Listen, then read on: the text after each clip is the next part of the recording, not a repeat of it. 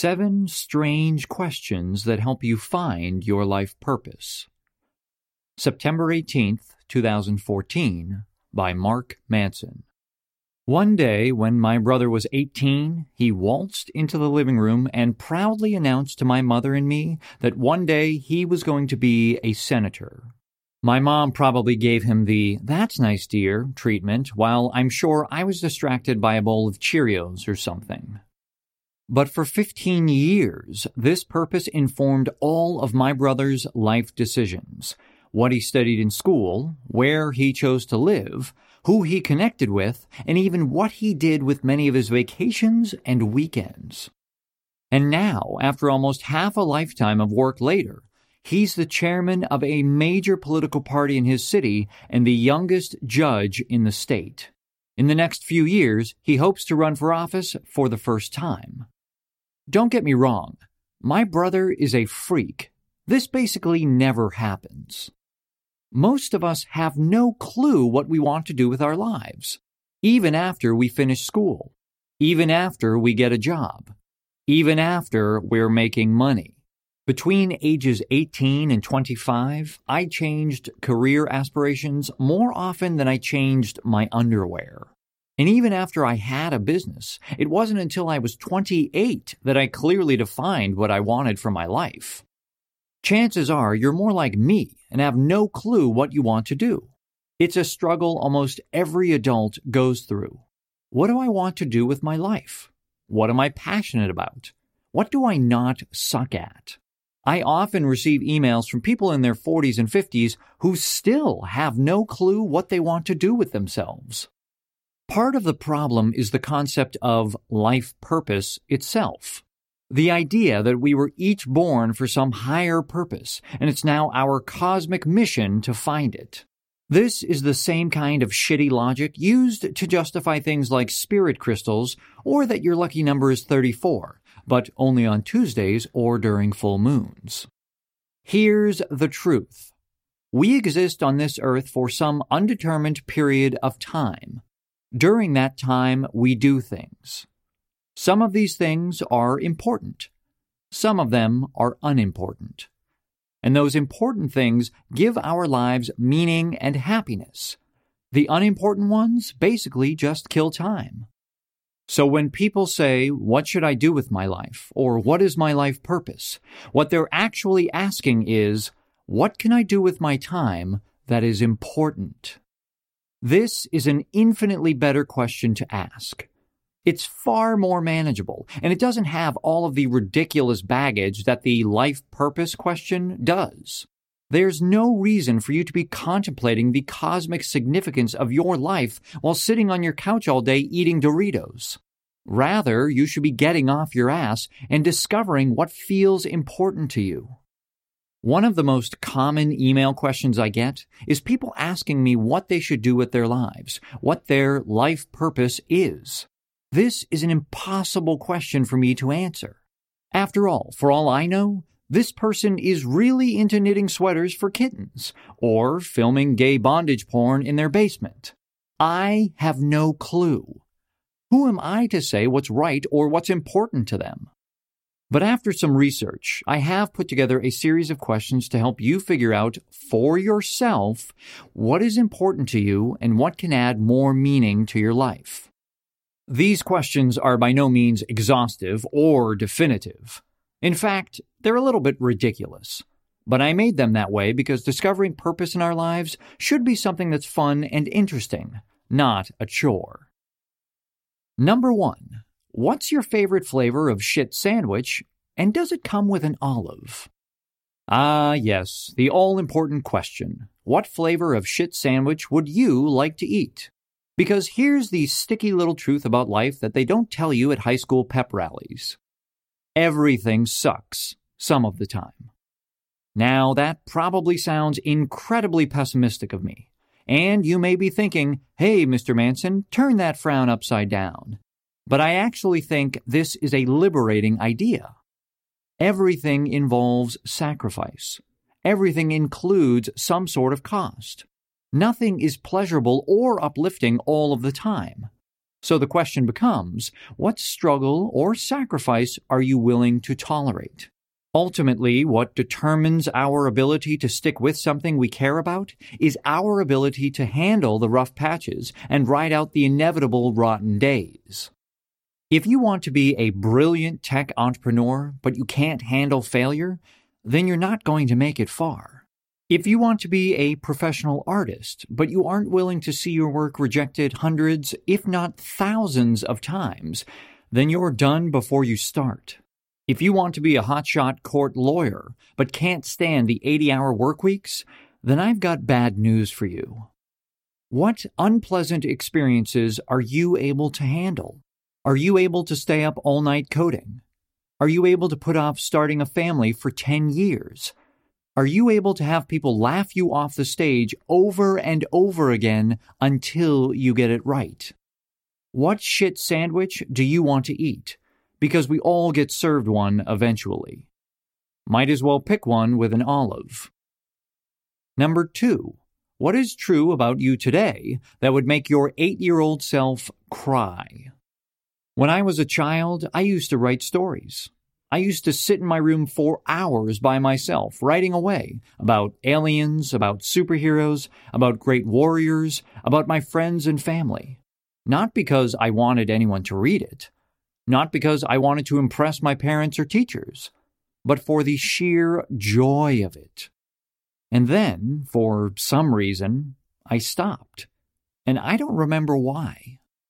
We all have a tendency to lose touch with what we loved as a child. Something about the social pressures of adolescence and professional pressures of young adulthood squeezes the passion out of us.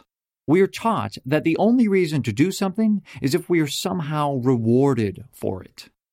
It wasn't until I was in my mid 20s that I rediscovered how much I loved writing. And it wasn't until I started my business that I remembered how much I enjoyed building websites, something I did in my early teens just for fun. The funny thing, though, is that if my eight year old self had asked my 20 year old self, Why don't you write anymore? And I replied, Because I'm not good at it. Or because nobody would read what I write. Or because you can't make money doing that. Not only would I have been completely wrong, but that eight year old boy version of myself would have probably started crying. Number three, what makes you forget to eat and poop? We've all had that experience where we get so wrapped up in something that minutes turn into hours and hours turn into, holy crap, I forgot to have dinner. Supposedly, in his prime, Isaac Newton's mother had to regularly come in and remind him to eat because he would go entire days so absorbed in his work that he would forget. I used to be like that with video games. This probably wasn't a good thing. In fact, for many years, it was kind of a problem. I would sit and play video games instead of doing more important things like studying for an exam, or showering regularly, or speaking to other humans face to face. It wasn't until I gave up the games that I realized my passion wasn't for the games themselves, although I do love them. My passion is for improvement being good at something and then trying to get better. The games themselves, the graphics, the stories, they were cool, but I can easily live without them. It's the competition with others, but especially with myself, that I thrive on. And when I applied that obsessiveness for improvement and self competition to an internet business and to my writing, well, things took off in a big way. Maybe for you, it's something else. Maybe it's organizing things efficiently, or getting lost in a fantasy world, or teaching somebody something, or solving technical problems. Whatever it is, don't just look at the activities that keep you up all night, but look at the cognitive principles behind those activities that enthrall you, because they can easily be applied elsewhere. Number four, how can you better embarrass yourself? Before you are able to be good at something and do something important, you must first suck at something and have no clue what you're doing. That's pretty obvious. And in order to suck at something and have no clue what you're doing, You must embarrass yourself in some shape or form, often repeatedly. And most people try to avoid embarrassing themselves, namely because it sucks. Ergo, due to the transitive property of awesomeness, if you avoid anything that could potentially embarrass you, then you will never end up doing something that feels important. Yes, it seems that once again, it all comes back to vulnerability. Right now, there's something you want to do, something you think about doing, something you fantasize about doing, yet you don't do it. You have your reasons, no doubt, and you repeat these reasons to yourself ad infinitum. But what are those reasons? Because I can tell you right now that if those reasons are based on what others would think, then you're screwing yourself over big time. If your reasons are something like, I can't start a business because spending time with my kids is more important to me, or playing StarCraft all day would probably interfere with my music, and music is more important to me, then okay, sounds good. But if your reasons are, my parents would hate it, or my friends would make fun of me, or if I failed, I'd look like an idiot, then chances are you're actually avoiding something you truly care about because caring about that thing is what scares the shit out of you, not what mom thinks or what Timmy next door says. Great things are, by their very nature, unique and unconventional. Therefore, to achieve them, we must go against the herd mentality. And to do that is scary. Embrace embarrassment. Feeling foolish is part of the path to achieving something important, something meaningful. The more a major life decision scares you, chances are the more you need to be doing it. Number five, how are you going to save the world? In case you haven't seen the news lately, the world has a few problems. And by a few problems, what I really mean is everything is fucked and we're all going to die. I've harped on this before, and the research also bears it out. But to live a happy and healthy life, we must hold on to values that are greater than our own pleasure or satisfaction. So pick a problem and start saving the world. There are plenty to choose from our screwed up education systems, economic development, domestic violence, mental health care, governmental corruption. Hell, I just saw an article this morning on sex trafficking in the US, and it got me all riled up and wishing I could do something. It also ruined my breakfast. Find a problem you care about and start solving it. Obviously, you're not going to fix the world's problems by yourself, but you can contribute and make a difference. And that feeling of making a difference is ultimately what's most important for your own happiness and fulfillment. Now, I know what you're thinking. Gee, Mark, I read all of this horrible stuff and I get all pissed off too, but that doesn't translate to action, much less a new career path. Glad you asked. Number six, gun to your head, if you had to leave the house all day, every day, where would you go and what would you do? For many of us, the enemy is just old fashioned complacency. We get into our routines. We distract ourselves. The couch is comfortable. The Doritos are cheesy. And nothing new happens. This is a problem. What most people don't understand is that passion is the result of action, not the cause of it. Discovering what you're passionate about in life and what matters to you is a full contact sport, a trial and error process.